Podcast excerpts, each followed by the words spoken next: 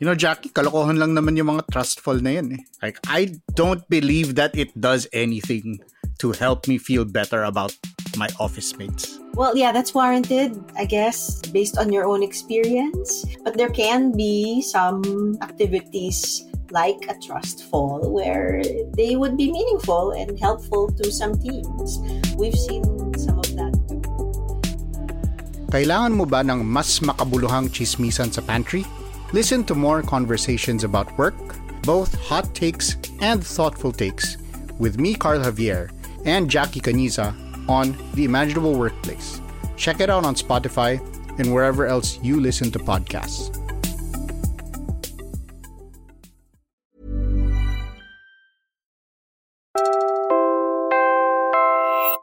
You're listening to Puma Podcast.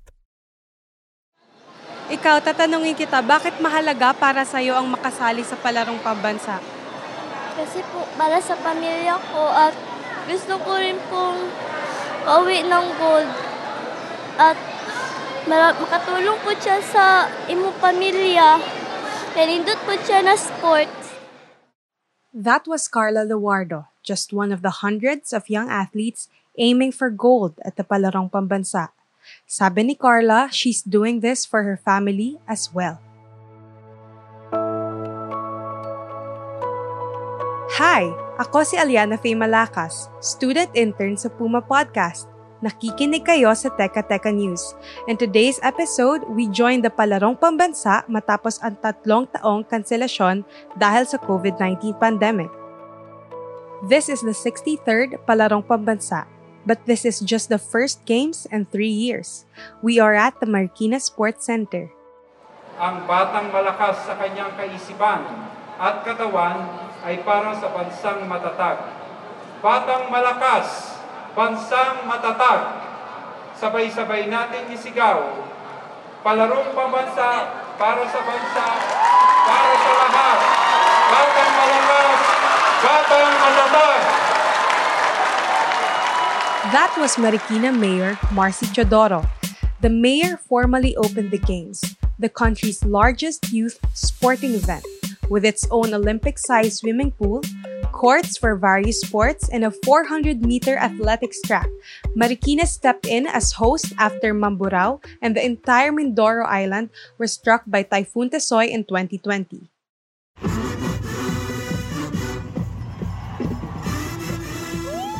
The Palarong Pambansa was first held in Manila in 1948. This year, more than 9,000 athletes, coaches, and officials from the Philippines' 17 regions have come together for competitions across 34 sports. All these include Paralympic Games featuring athletes with disabilities. It was day two of the 2023 Palarong Pambansa when I went and it was raining. Non-stop ang ulan and the track and field events were of course most affected. Runners were shivering from the cold. At the sidelines, my eyes were caught by this little girl. She was drenched in the rain, pero kahit basang-basa na siya, it was clear that she was crying. Her coach was hugging her. I introduced myself. Si Carla. Carla, ilang taon ka na? Ano, 11. 11 years old. Taga saan kayo? Taga Davao. Taga Davao. Anong sports ang nilalaro mo? Athletics. Ano sa athletics ang nilalaro mo? Takbo po. Tumatakbo ka. Paano ka na-introduce sa sports na yan? Si yung bata pa yung kuya ko na ibog. Noong bata pa po kuya ko, na-inspire po ako dahil marami siyang medal. Gusto ko rin na magkaroon ng medal na sa akin lang. Tapos, para makatulong rin po sa pamilya ko. Carla traveled from Davao. Of course, she wanted to be like her brother. She wanted to win. Yun ang dahilan kung kaya nung nakita ko siya, she was crying. Mr. Rowella Pina, Carla's coach, joined my conversation with Carla. Nakatakbo na po siya? Ah, tapos na. Meron pang buka, meron pang laro bukas. 100 meters. Tapos na po akong maglaro. O, kamusta naman yung laro mo kanina? Hindi po okay. Hindi po okay. Bakit? Ano nangyari? Talo po kasi ako. Coach Ruel said Carla prepared long and hard for this moment. Nag-prepare po kami alos isang taon po. Ah, nung pandemic ba, naka-apekto po sa inyo, sa training ninyo? Opo. Paano naka-apekto ang pandemic sa inyo? Kasi tumigil kami sa pag-training kasi pandemic. Kaya ang karon ni hinay na po Ngayon, humina din ako ulit. Ah, malaking epekto, ah, naka, malam, malaking apekto sa amin yung pandemic kasi hindi makapag ah, practice na maayos ang bata. Kasi bawal lumalabas eh. The pandemic represented a real hurdle. But even with the COVID lockdowns, Coach Roel says the typical Filipino athlete is handicapped by the hard realities in the Philippines. Ayun, yung mga bata namin, ah, usually, ah, ano yan sa, sa buhay, katamtaman lang. Yung, yung iba, ah, mahirap lang. Kaya nga, kami nag-shoulder ng mga ibang expenses. Ah, kami mga coach, kami mag-shoulder. Kami ang, paminsan, magpakain sa kanila kung walang, walang budget ang government namin or ang DepEd. The Department of Education in Davao's allocation for their regional athletes comes to no more than 3 million pesos. If you win a gold at the Palarong Pambansa, you can get 25,000 pesos. Malaking bagay na yon for Carla. I asked Coach Roel what the Palarong Pambansa means for young athletes he knows. Ah, malaking kaibahan kasi dito sa Palarong Pambansa, ah, yung mga kalaban namin, ma, yung malalakas talaga. Ah, di katulad ng sa sa amin yung probinsya namin, ah, Davao Regional Athletic Association. Ah, kami ang inahabol nila kasi kami yung angat sa panalo. Ngayon, mahirap, dadaan ka muna sa butas ng karayom, makakuha ka lang ng gold. The Davao region has won 128 gold medals from 2016 to 2023. Not surprisingly, the games are usually dominated by the National Capital Region.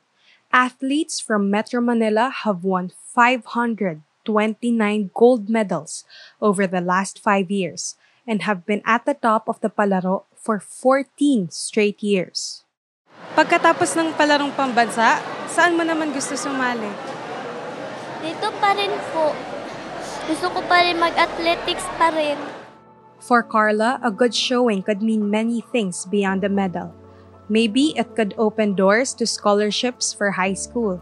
Maybe it leads to opportunities for college. Who knows? She could be one of those champions who become stars like Lydia De Vega or Elma Muros and ultimately help to lift up her entire family. But what are the odds? All that Carla knows is what she's learned as an athlete. Pag rin kamot mo na makadaog Magsipag kay- kayo na manalo kayo. Malaki din yung premyo at makakatulong sa inyong pamilya. Lalo na pag nagkaroon ka maano ng medal na maipapakita sa iyong pamilya para matuwa ang mama at papa. Opo, ah, para sa kanya, ah, isang karangalan po ang makapanalo sa ah, competition na ito, katulad ng palarong pambansa kasi makareceive ng medal. Aside, aside dyan, meron din kaming ah, cash incentives na ibibigay doon sa aming ah, local ah, LGU, local, local unit. So sana kung makagold ka, meron ka rin matanggap na cash incentives. Carla was just one of the hundreds of athletes at the Palarong Pambansa. She was just one daughter hoping to do her parents proud. With her coach, she was just one young girl who really showed the value of sports and athletics, what it teaches you about dreaming and working hard. After I saw her on day two, that moment when she was crying, gaya ng sabi ni coach, The next day, she competed again sa 800 meter run. And yung batang Davao, she won. Gold.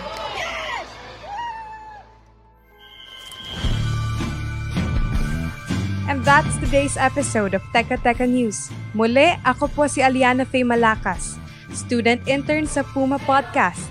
Follow Teka Teka and Puma Podcast on Spotify, Apple Podcasts o kung saan man kayo Puma Podcast. Nasa YouTube din kami. Maraming salamat po.